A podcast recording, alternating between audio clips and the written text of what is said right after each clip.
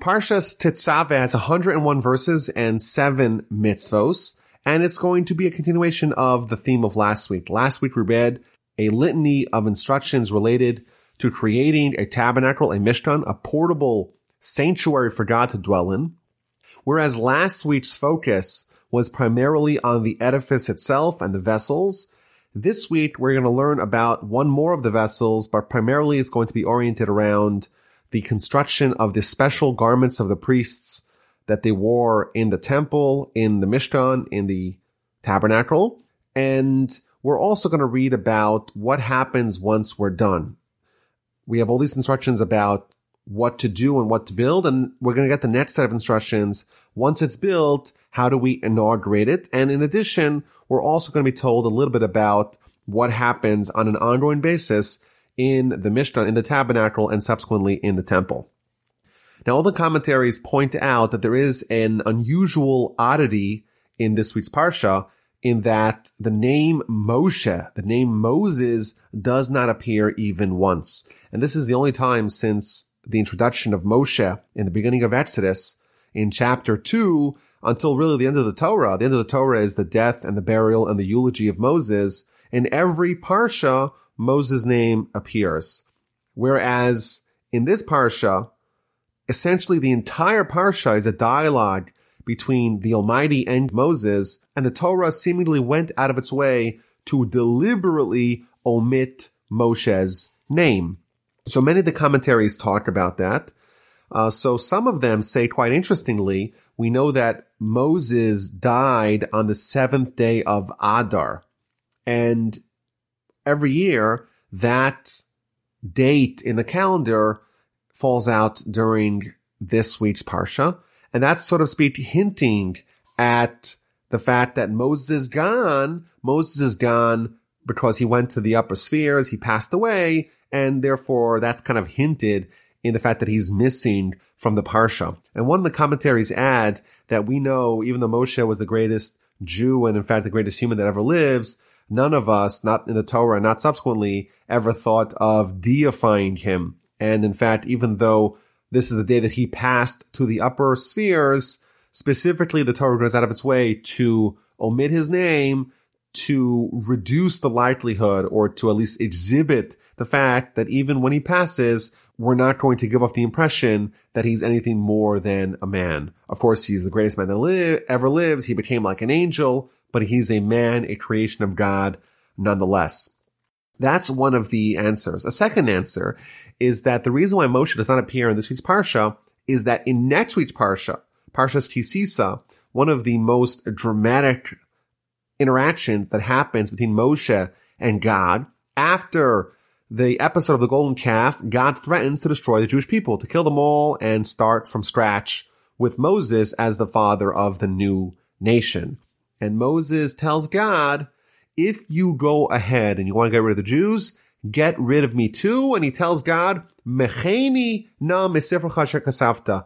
Erase me from your book that you have written. Erase me from the Torah. If you're not going to let the Jews prevail, erase me from your book. And our sages tell us a principle that when a tzaddik, when a righteous person gives a curse, even if the curse is contingent upon a condition and the condition is not met and therefore the curse should not be activated, still when the curse of the tzaddik is given, it is activated. And therefore there had to be some fulfillment of the fact that Moshe's name is erased.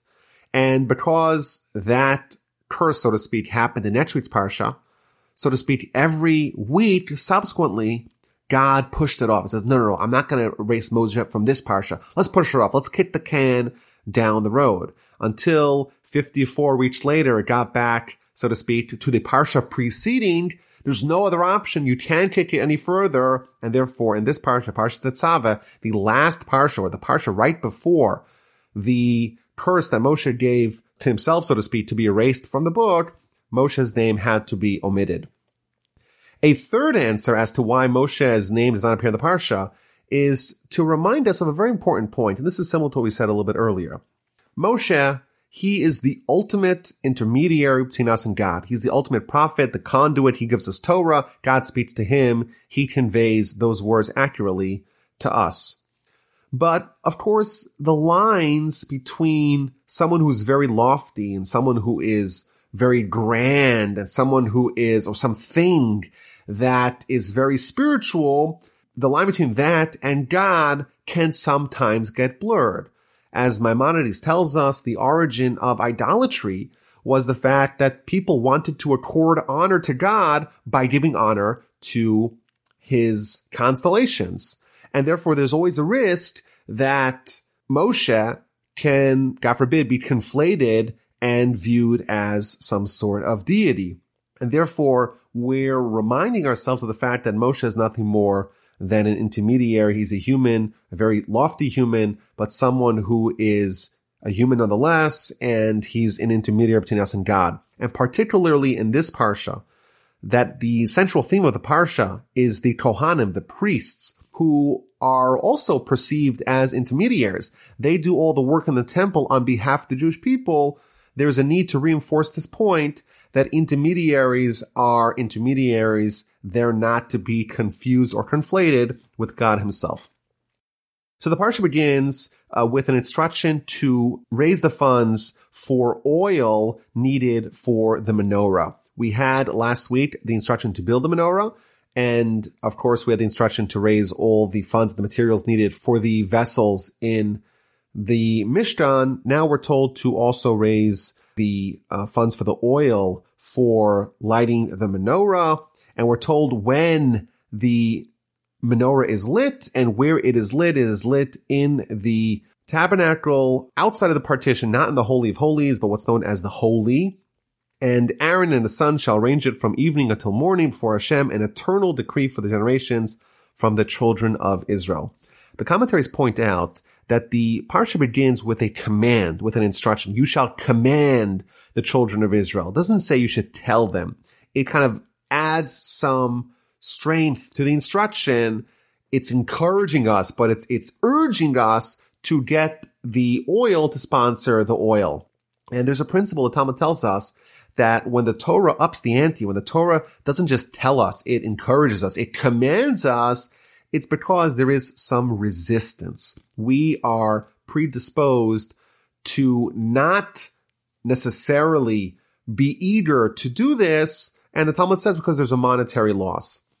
And the explanation perhaps is that it's easier to fundraise, so to speak, for the building, for the construction of the mission itself, but for the daily ongoing operations, that's something that's viewed as it's, it's, it's lost. I'm just putting the money and it's going down a pit. It doesn't, it doesn't actually materialize in anything substantial. And therefore we have to be encouraged to give and we have to be coached and urged to, to give because we're not necessarily predisposed to be as generous. And in fact, as any fundraiser will tell you, it's a lot easier to uh, raise money for something that people think is is lasting, is real versus the daily operations. People have a harder time to be generous in those areas.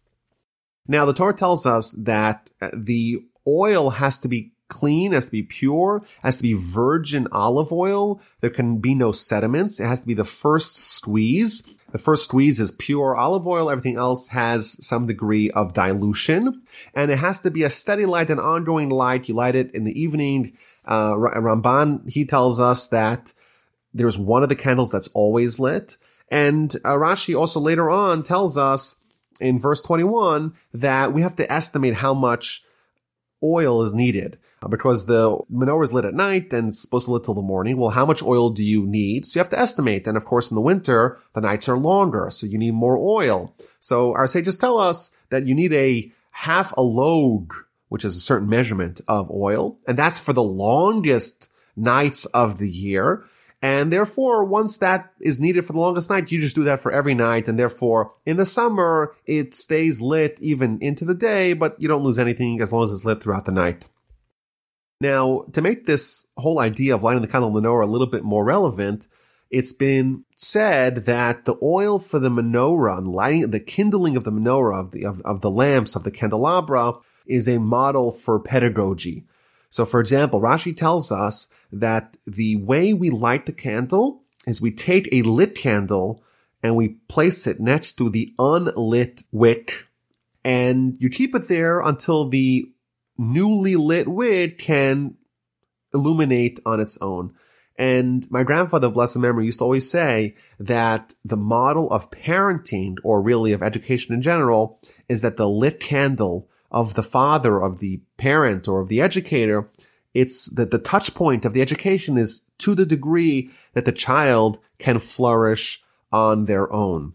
And in addition, just like the oil used for the menorah cannot have any sediments, it's got to be pure, so too we have to be very careful that we don't allow room for misinterpretation, for the children to make mistakes. We have to make sure that we, when we provide the educational information and approaches, it should be done properly and we have to be well thought out just like the, the olive oil, we can't just drop any oil. We have to be thought out in how we teach our children. And in addition, it's something interesting. It's been pointed out again that, you know, you have the winter nights and there's longer nights and you need more oil. And then there's the summer nights and then you need less oil, but you give them all the same. You have weaker students. You have weaker children. Uh, you have more intelligent, more capable, more gifted children. We number one, cannot assume that the children are going to flourish on their own, even though they have the skills, they have more skills. We have to still hold their hands. We have to still invest whatever it is that we can to ensure that we do a good job in teaching them. But also we can't give up on the weaker students. We can't forfeit. We can't raise our hands up in defeat. We have our responsibilities extend to all kinds of students and all kinds of situations and all kinds of children, we are tasked with the responsibility of doing the best we can to educate them and guide them in a way that they will flourish. Now, chapter 28 begins with the consecration of the priests. Now you, again, this is Moses. It doesn't say Moses, but God's talking to Moses. Like we said, the entire parsha is going to be God saying you, you, you, you, and not say Moses, Moses' name at all. Now you bring near to yourself Aaron, your brother, and his sons with him from among the children of Israel. I want you to select Aaron and his children. Aaron, Nadav and Avihu, Elazar and Isamar. These are the four sons of Aaron, and they're going to be ministers for me. What is happening over here is that God telling Moses that once the Mishkan, once the tabernacle is completed, you are going to take Aaron and his children and you're going to designate them to become Kohanim, to become priests. Now there's an important backstory here, and that is that Moshe, of course, is the greatest leader that we've had, but even the greatest leader of the time. How come his brother Aaron, he is the one who becomes the Kohen and Moses is not the Kohen? So it's important to know the backstory here. Initially, the plan was that Moses was supposed to be the Kohen, just like he's the king, he's the leader, he's the greatest of his, of the brothers, and therefore he's supposed to outshine his brother, his older brother Aaron. Aaron was really supposed to be the Levite, the standard issue Levite, and Moses was supposed to be the Kohen. However, due to events at the beginning of the book of Exodus, Moses lost his stature of being the Kohen and Aaron earned it.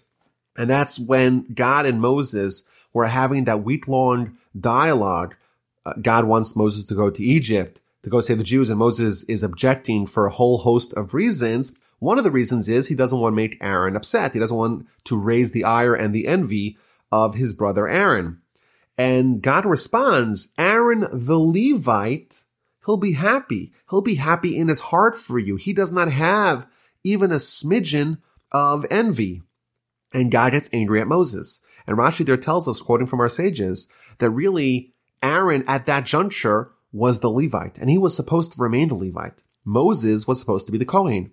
But because Moses did not fully appreciate the greatness of his brother, didn't realize that his brother was the only person that had no envy at all, therefore Moses lost the stature of being the Kohen and Aaron earned it. And therefore what essentially is happening here at the beginning of chapter 28 is that Moses is going to have to confer to his brother the stature that he had. His replacement, so to speak, as the Kohen, as the high priest, and as the family of the Kohen, the family of the priests, that was really the domain of Moses. And now he's going to have to take his brother and he's going to have to engage essentially in, in self-sacrifice and take his brother, nominate him, and hold his hands as he's being coronated as Moses' successor as the high priest.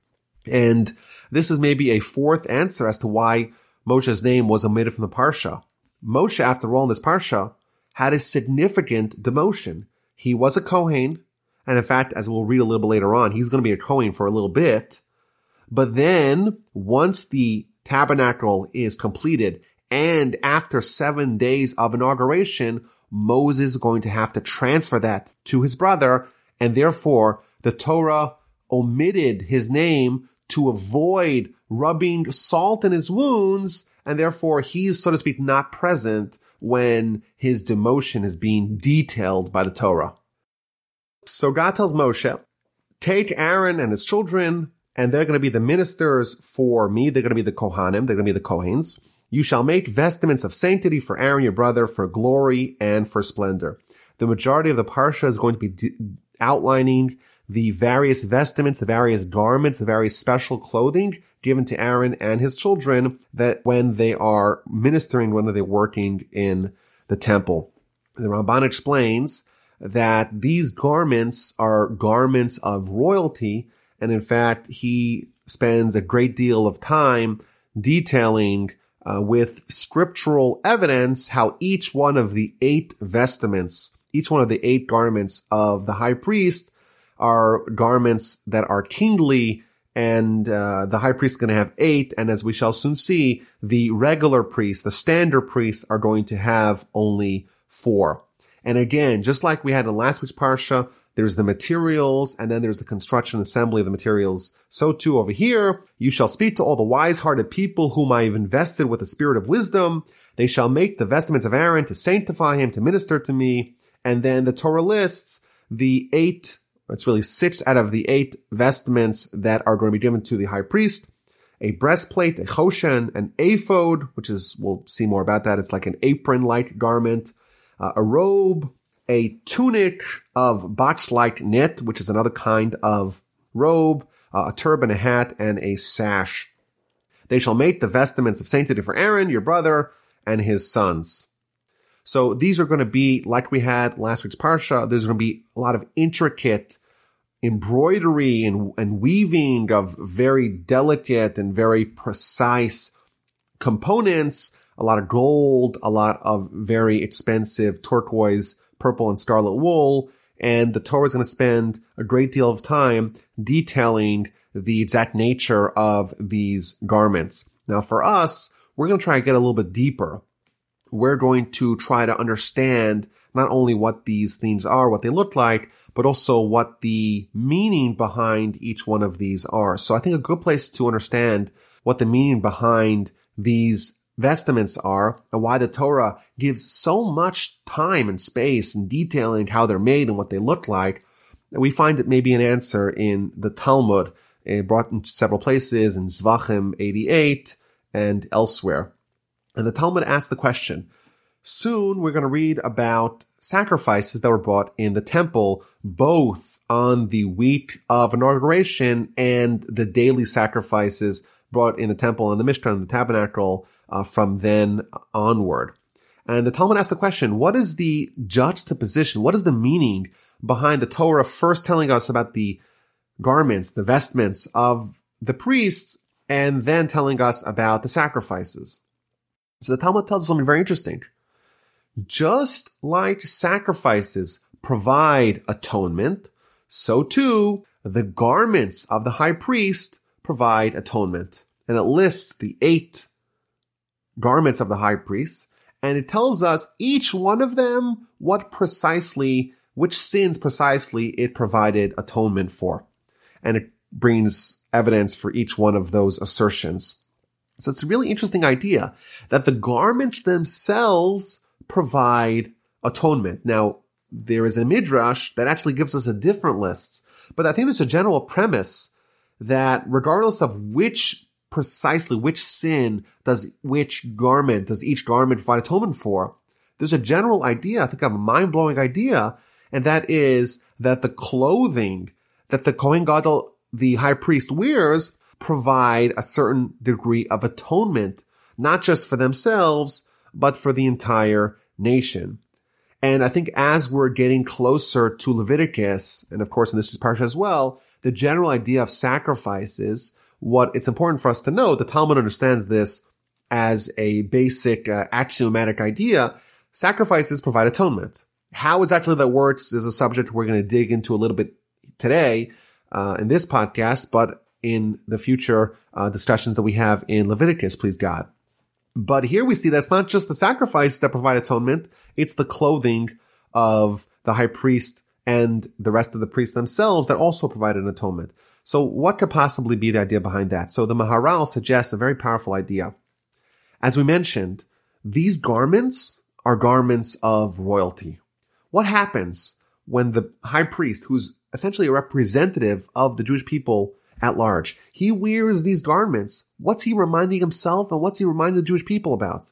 He's reminding us of our exalted status. We are the princes of God. We are holy. God has an individual relationship with us. We're lofty. We're a kingdom of priests. We're a holy nation. We're God's chosen people. The only reason why we sin is because sometimes, tragically, we forget that. When the high priest wears the garments that remind us that we're really kingly, we are part of this spiritual monarchy, we're the princes of God, that in itself is a reason to undo sin because if we realized that ahead of time, we wouldn't have even sinned. There's a famous teaching in the Talmud about two children who were the sons, the son and daughter of Rabbi Yishmael, who was the last high priest of our nation. And this is when the temple was destroyed and they were taken into captivity and they were encouraged to do vile sins. And each one of them said to themselves, I'm a child of the high priest. I can do that. I can behave in that way. And it's a very dramatic story, but I think this is the lesson. The high priest he is the ultimate embodiment of the fact that this is what our nation is. We are kings, all of us. We're a kingdom of priests and holy nation, not just the priests themselves, but everyone. If we realize that, we wouldn't sin. And therefore, when we do realize that, that in itself provides atonement because atonement is provided when conditions are set into place that would have prevented the sin from even happening. Like the Talmud tells us, that there's three people who have their sins atoned for, and one of them, someone who is nominated for a position of high stature. When you are a position of high stature, you start behaving like that, you won't sin. The high priest reminds us that we are really that nation, that people, and therefore that provides atonement. So the first of the eight vestments that we're going to read about is the ephod. And that's like an apron like garment. It's open in the front. It's closed in the back. It has two sets of straps. One of them that's waist high, that's tied up like a belt, and two of them coming out from the back like somewhat like suspenders and coming over the shoulders, not going all the way down, but at the point where they're on the shoulders, and this is of course something just better to see a picture, but at that point they have two stones called the Shoham stones. They're going to be inlaid in golden frames and they're going to be connected to the next one of the vestments, the Choshen, the breastplate. They're going to connect to it via a chain of gold. So these of the first two of the vestments we're going to read about are going to be connected because the Choshen, which is the breastplate, is going to be connected and on its four corners, it's, it's square. On its four corners is going to be linked to the ephod to the apron-like garment that is the first one that we're described. And like I said, it's, it's great if you could get a picture of this to see what it looks like. Now, each one of these streams that are going to be made uh, into uh, woven into the ephod is each string is comprised of one strand of gold and then six strands of either blue wool or scarlet wool or purple wool. And then that gives us a total of 28 strands. Six plus one, six plus one. So that's seven times four. And that's going to create a 28 strand yarn that's going to be used to make this garment. And again, like we had last week with the covers of the tabernacle, it's going to be woven in a way that it's going to display different images on either side. Now, it is interesting that the Talmud tells us that the ephod atones for sins. Which sin does the ephod atone for? The sin of idolatry. Maybe the answer of why the ephod corresponds to idolatry is that the shoham stones, they sit on the shoulders and they kind of look like a yoke. You have these two straps that rest on the shoulders followed by these stones. We know the one prayer that testifies against idolatry is the prayer of the Shema. We say Hashem Echad, God is one. There's no other powers. Says the Talmud. What does that mean? That means that we're accepting upon ourselves the yoke of heaven. Perhaps the implicit imagery being conveyed in the ephod is the fact that we're accepting upon ourselves, or the, the high priest is representing, is, is, is exhibiting the yoke of heaven, and therefore that counteracts accepting any alternatives to that. On these two stones, so there's one stone on the right shoulder, one stone on the left shoulder, you have engraved the names of the 12 tribes of Israel. This is uh, going to be listed in the order that they were born, the 12 sons of Jacob. And Rashi tells us, interestingly, that if you count up the letters of all the names on one side and on the other side, each side equals uh, 25. And the idea behind that, the verse tells us in verse 12, you shall place both stones on the shoulder straps of the ephod, remembrance stones for the sons of Israel. Aaron shall carry their names before Hashem on both of his shoulders as a remembrance. Says Rashi, what does that mean? When God sees, so to speak, the 12 tribes, the 12 sons of Jacob on the shoulders of the high priest, that is going to evoke a remembrance of their piety, of their righteousness, and hopefully earn their children, their descendants, expiation, atonement, and forgiveness. The next one of the vestments that we're instructed to create is the Choshen Mishpat, the breastplate of judgment. And this is created with the same material as the ephod. It's essentially a square plate that goes on his, on his chest. is going to be folded. So the back flap there's going to be a back flap that's folded over uh, on on the back side, and it's going to rest on the chest of Aaron, the high priest, and it's going to have on the front side of it stone mountings. Uh, 12 of them, four rows of three. And the Torah tells us all 12 what, what kind of a precious gem they have to be.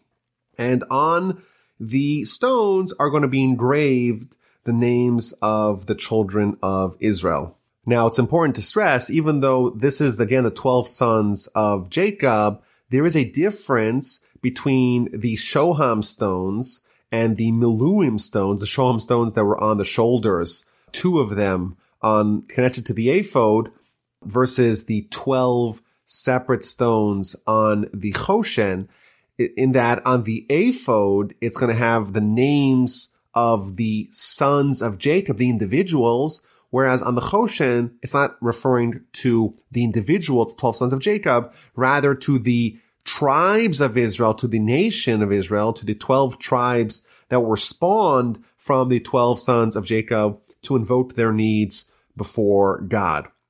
Now there is some backstory as to why Aaron merited to have this Choshen, this amazing vestment. Back in that same episode that we talked about a little bit earlier, where Moses, where Moshe was scared that Aaron will be upset, that Aaron will be envious over the fact that he's only the Jewish people out of Egypt, God tells Moshe, Vira'acha, he will see you, Aaron will see you, v'samach belibo, and he'll be happy, he'll be glad, he'll be joyous in his heart. Don't think that he's going to be envious of the fact that you're going to be the leader. He's going to be happy, not just happy externally, he's going to be happy in his heart. And Rashi con- concludes from our sages, this is why Aaron merited to have the Choshen on his heart because his heart was joyous, was glad with the success of someone else. Therefore, he is someone who earns, so to speak, the spiritual merit to have the Choshen on his heart, on his chest. Now, it's interesting. When the Talmud lists the various sins that each one of the vestments atones for, it tells us that the Choshen HaMishpat, the breastplate of judgment, atones for corruption of judgment. I find it really fascinating that Aaron was the one who we're told in our, sa- our sages tell us he was the peacemaker. Whenever there was a scuffle, when people had a disagreement, they would come to Aaron and Aaron knew how to make peace. Why was Aaron so gifted as a peacemaker? Because he really was someone who was not envious of others. He was so happy. He was happy in his heart. He was invested in his heart for the betterment of other people. And here we see that when he had this characteristic, he didn't show envy towards his brother Moshe, but also as a result of that, he merited to earn the Choshen Mishpat, the breastplate of judgment. And this is the key to undoing the mistakes of judgment. What is a righteous judge? Someone who does not corrupt justice. He's someone who behaves like Aaron, who really wants to see others succeed in his heart. There is a certain link between the idea of peace that Aaron exhibited and the idea of righteous judgment that he would be someone that would be best equipped to mete out. Now on this breastplate, you have the, the four rows of three stones apiece, and on each one of those stones, it says the name of one of the tribes of Israel. It says the Talmud in the book of Yoma, page 73b. Not only does it tell us the names of one of the sons, but it also tells us the words Abraham, Isaac, and Jacob, Avram, Yitzchak, and Yaakov, and the words Shivtei Yeshurun, the, the tribes of God. And the Talmud explains that each one of those stones had six letters. And therefore, the, like, for example, the word Ruvain, which is the first son of Jacob, has only five letters. So therefore, there's room for one more letter. So the first letter of the name of Abraham, Avraham, is Aleph. So it says Ruvain plus an Aleph. And then Shimon is also five letters. So if Shimon plus a Bays, which is the next letter of the word Abraham. The word Levi only has three letters. So therefore, to make up for a total of six letters, you have three more letters. And that's the Resh, the Hey, the Mem to make up the word Abraham. And so on. You have Yitzchak and then Yaakov and then Shivtei Yeshurun. And in fact, the only one of the sons of Jacob that has a six letter name, that's Benjamin. And therefore the grand total, interestingly, is 72 because 12 times 6, 12 stones times 6 letters a piece on each one of those stones is 72. Now that number is going to appear several other times with relation to the Choshen. And our sages tell us that we know God has multiple names that he's called in the Torah, but we also know there's a name of God that corresponds to 72 letters and our sages tell us that the 72 letters on the breastplate, etched in, engraved into the precious gems of the breastplate, they correspond to the 72 name of God. Now the breastplate is affixed, like we said earlier, onto the ephod. It's attached on top and it's attached on bottom until it sits nicely and snugly. It's not going to move around too much on from his chest. And then verse 30 we read, into the breastplate of judgment you shall place the Urim and the Tumim, and they shall be on Aaron's heart when he comes before Hashem. Aaron shall bear the judgment of the children of Israel on his heart constantly before Hashem. So what is this Urim and, Tumim that go inside the breastplate of judgment inside the Choshen? So Rashi tells us that this is the name of God, the ineffable name of God. You would place, like we said earlier, there was a flap, there's a back flap of the Choshen. Inside that flap, you place a document or some sort of hide that has upon it the name of God, the ineffable name of God. And that gives the Choshen prophetic powers as we shall see. So Rashi seems to understand that it is the four letter ineffable name of God. Others, including the Baal HaTurim, tell us that no, it wasn't the four letter name of God. Rather, it is the 72 letter name of God. And Ramban has an entire essay on this subject, and he begins with an argument that he poses with Ibn Ezra. The Ibn Ezra says it's, it's made out of silver, it's made out of gold. Ramban says no. He says, well, the Torah is very mysterious about this. It just says he put the Urim and Tumim in there. It's implied from the words of the Torah that you didn't make it. This was extant already. And what it is exactly, it's a hidden mystery. It was given to Moses straight from God and he wrote it and nobody knows where it came from or what it was, it was really about. But then the Ramban adds how it worked. essentially this was a, an alternative to prophecy. There's different levels of prophecy. There's direct prophecy, and then there's much lower levels of prophecy, but there's an intermediary level of prophecy done via the Urim and Tumim. And that is when a king or when the public has a dilemma, they go and they approach the high priest. They actually face the high priest's back. He doesn't see them and they whisper the question in a way that only they hear it, but the high priest doesn't hear it. And various letters from those 72 letters that are etched onto the stones of the Choshen would start lighting up. And the high priest on this low level of prophecy would be able to not only understand the question, but also be able to understand from which letter is illuminated what the answer would be. And the commentaries here tell us that there's really two parts. There's the Urim and the Tumim. It, there's the illumination of the letters, and then there is the prophet, so to speak, himself decrypting the message and understanding how to put the letters together to be able to understand the message. So for example, the first time this was used in history is in the first chapter of the book of Judges. The question is who's going to conquer various parts of the Canaanite nation that are unconquered? And they went and they asked the high priest, the high priest used this Urim Vatumim that's inside the Choshen, inside the breastplate, and they got out the letters Yehuda, the tribe of Judah, and Ya'aleh, Judah will ascend. And they had to decrypt it to not bring out a different message. Rather, that's part, that's the part that's in the hands of the high priest on this low level of prophecy to be able to understand exactly what the message is and how to assemble the message from the letters that are illuminated. Really interesting. But once the first temple was destroyed, we no longer had the ark of last week, and in addition, we no longer had the Urim. We never had, we no longer had that level of prophecy. The next garment we read about is the robe of the ephod, the Me'il ha'ephod, and this is made entirely out of talis, out of turquoise wool. And there's a dispute exactly what the, how it looked exactly, but essentially it's like, a, it's a robe and on the bottom of the robe, there were bells and pomegranates.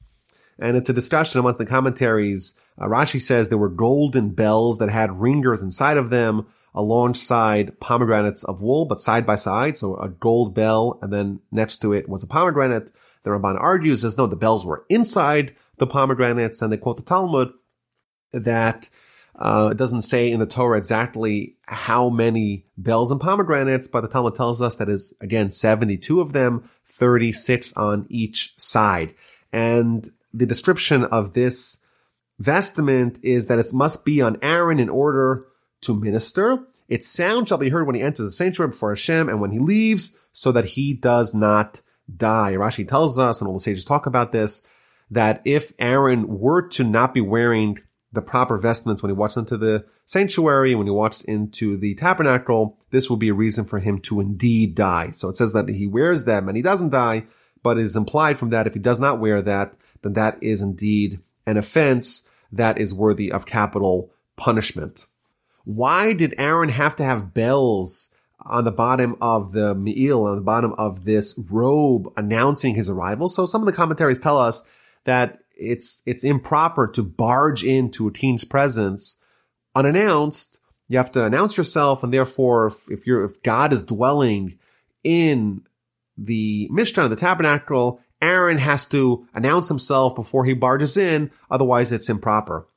Alternatively, uh, there may be for us a very very valuable lesson as parents and as educators, and that is that you know we shouldn't try to catch people who are our underlings, be it our students, our, our, our children, we shouldn't try to catch them making mistakes. We should make sure that we don't barge into their room.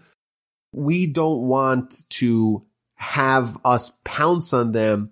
It's a very valuable technique to knock on their door and to not try to catch them in a negative light, to allow them to prepare themselves before you arrive. And just like you can imagine, you have the holiest person of the Jewish nation the high priest, Aaron, and he's around and whenever he comes, everyone stiffens up, you know? In the tabernacle, there's a lot of meat, as we shall soon see.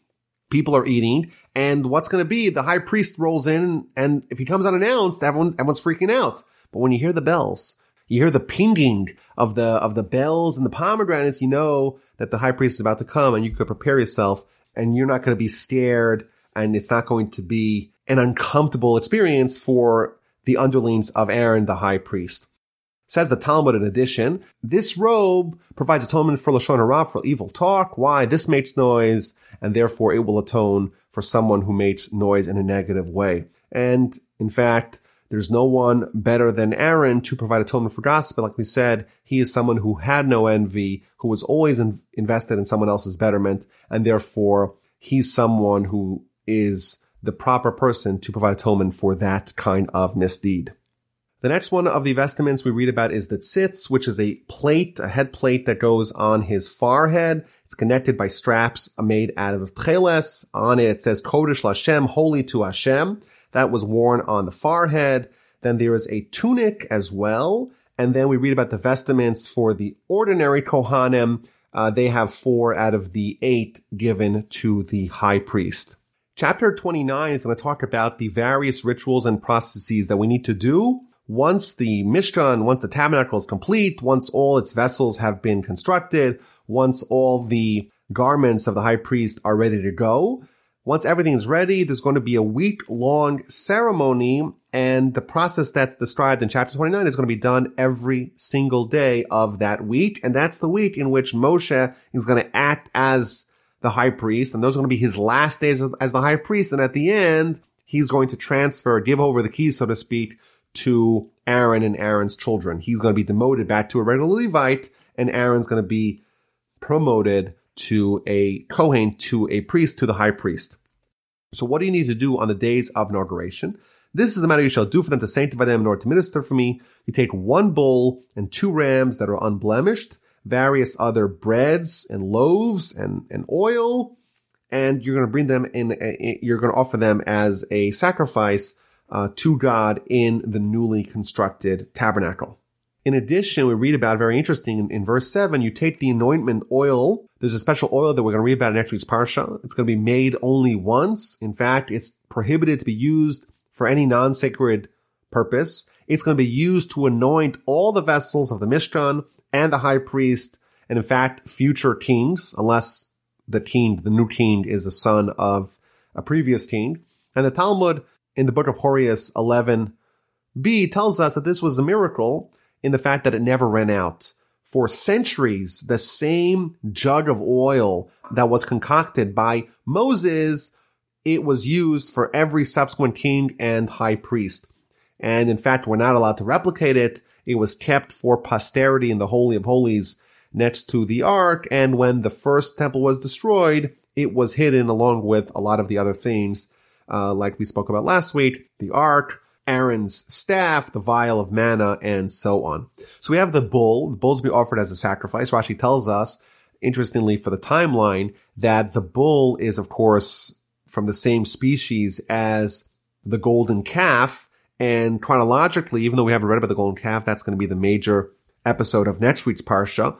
But the golden calf is the calf that matures into a bull, and therefore you bring a bull as an offering to atone for the sin of the golden calf.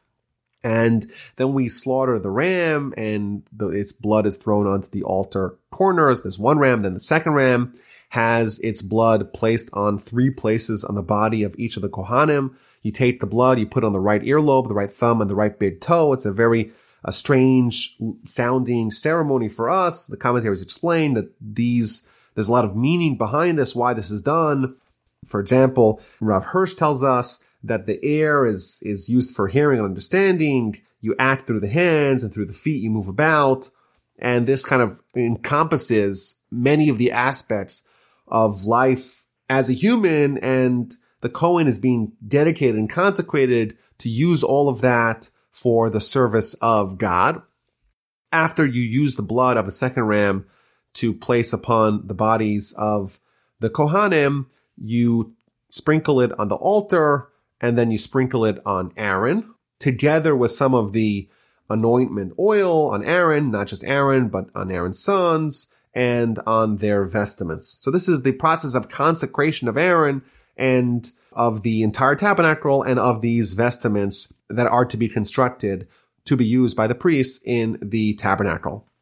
And then we read about another process that was done during this week.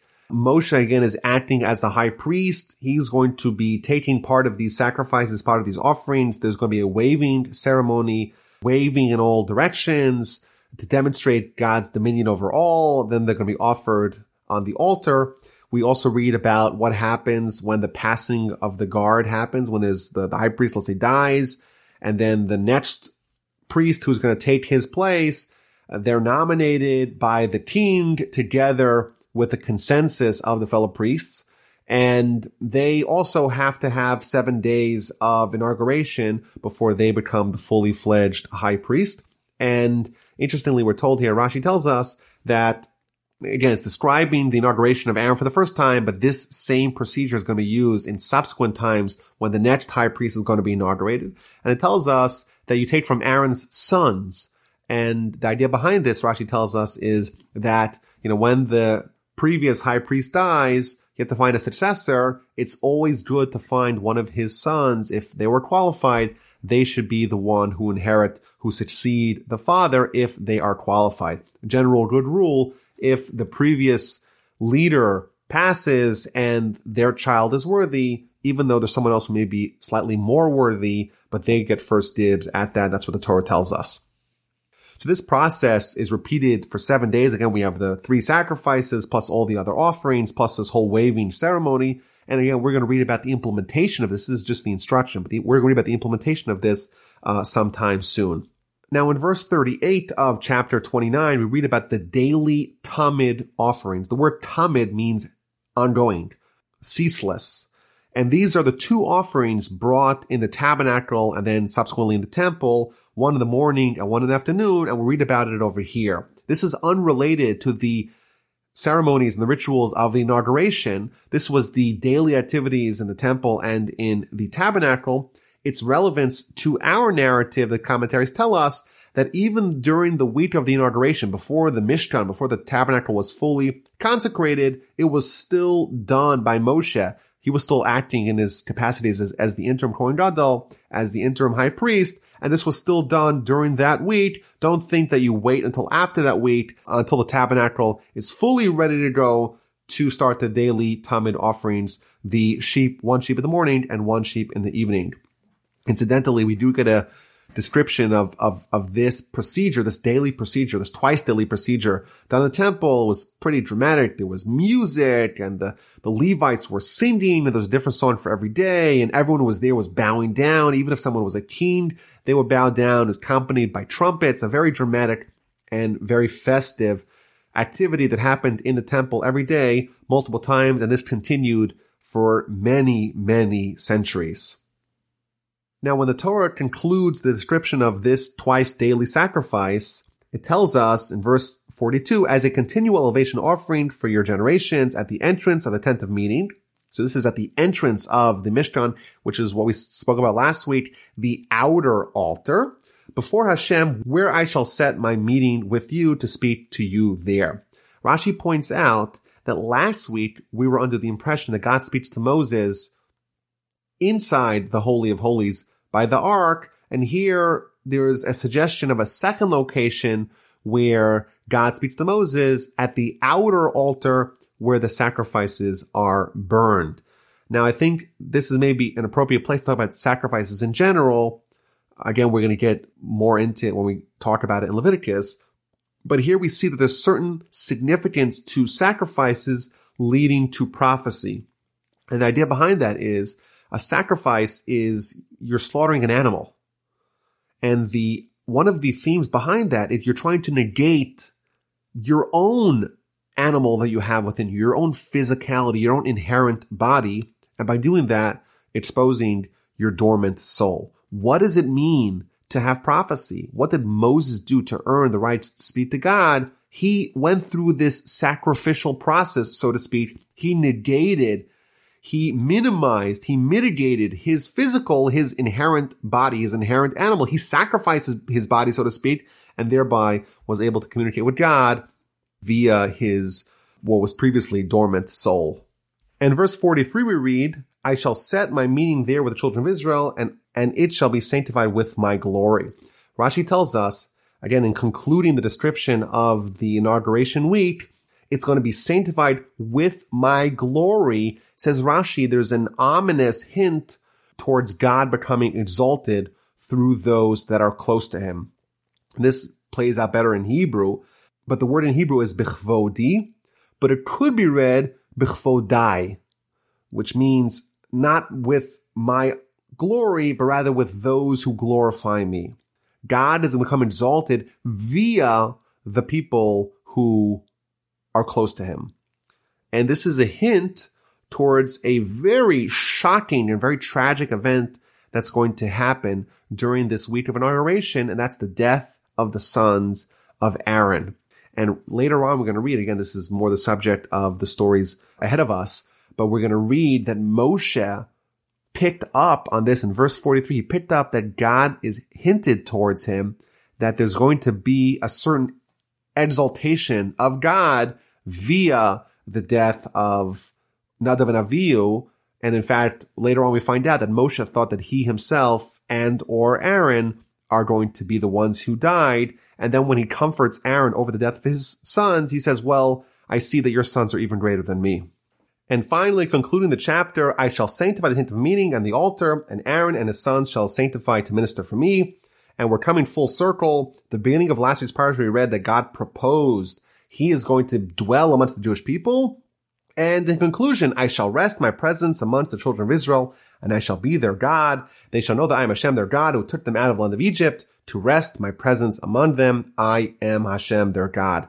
If you follow all these instructions, the instructions of creating, constructing the temple, the tabernacle, of building, assembling, organizing, weaving, constructing the vestments, of going through this week, this process of inauguration, God's promising, I shall dwell amongst you.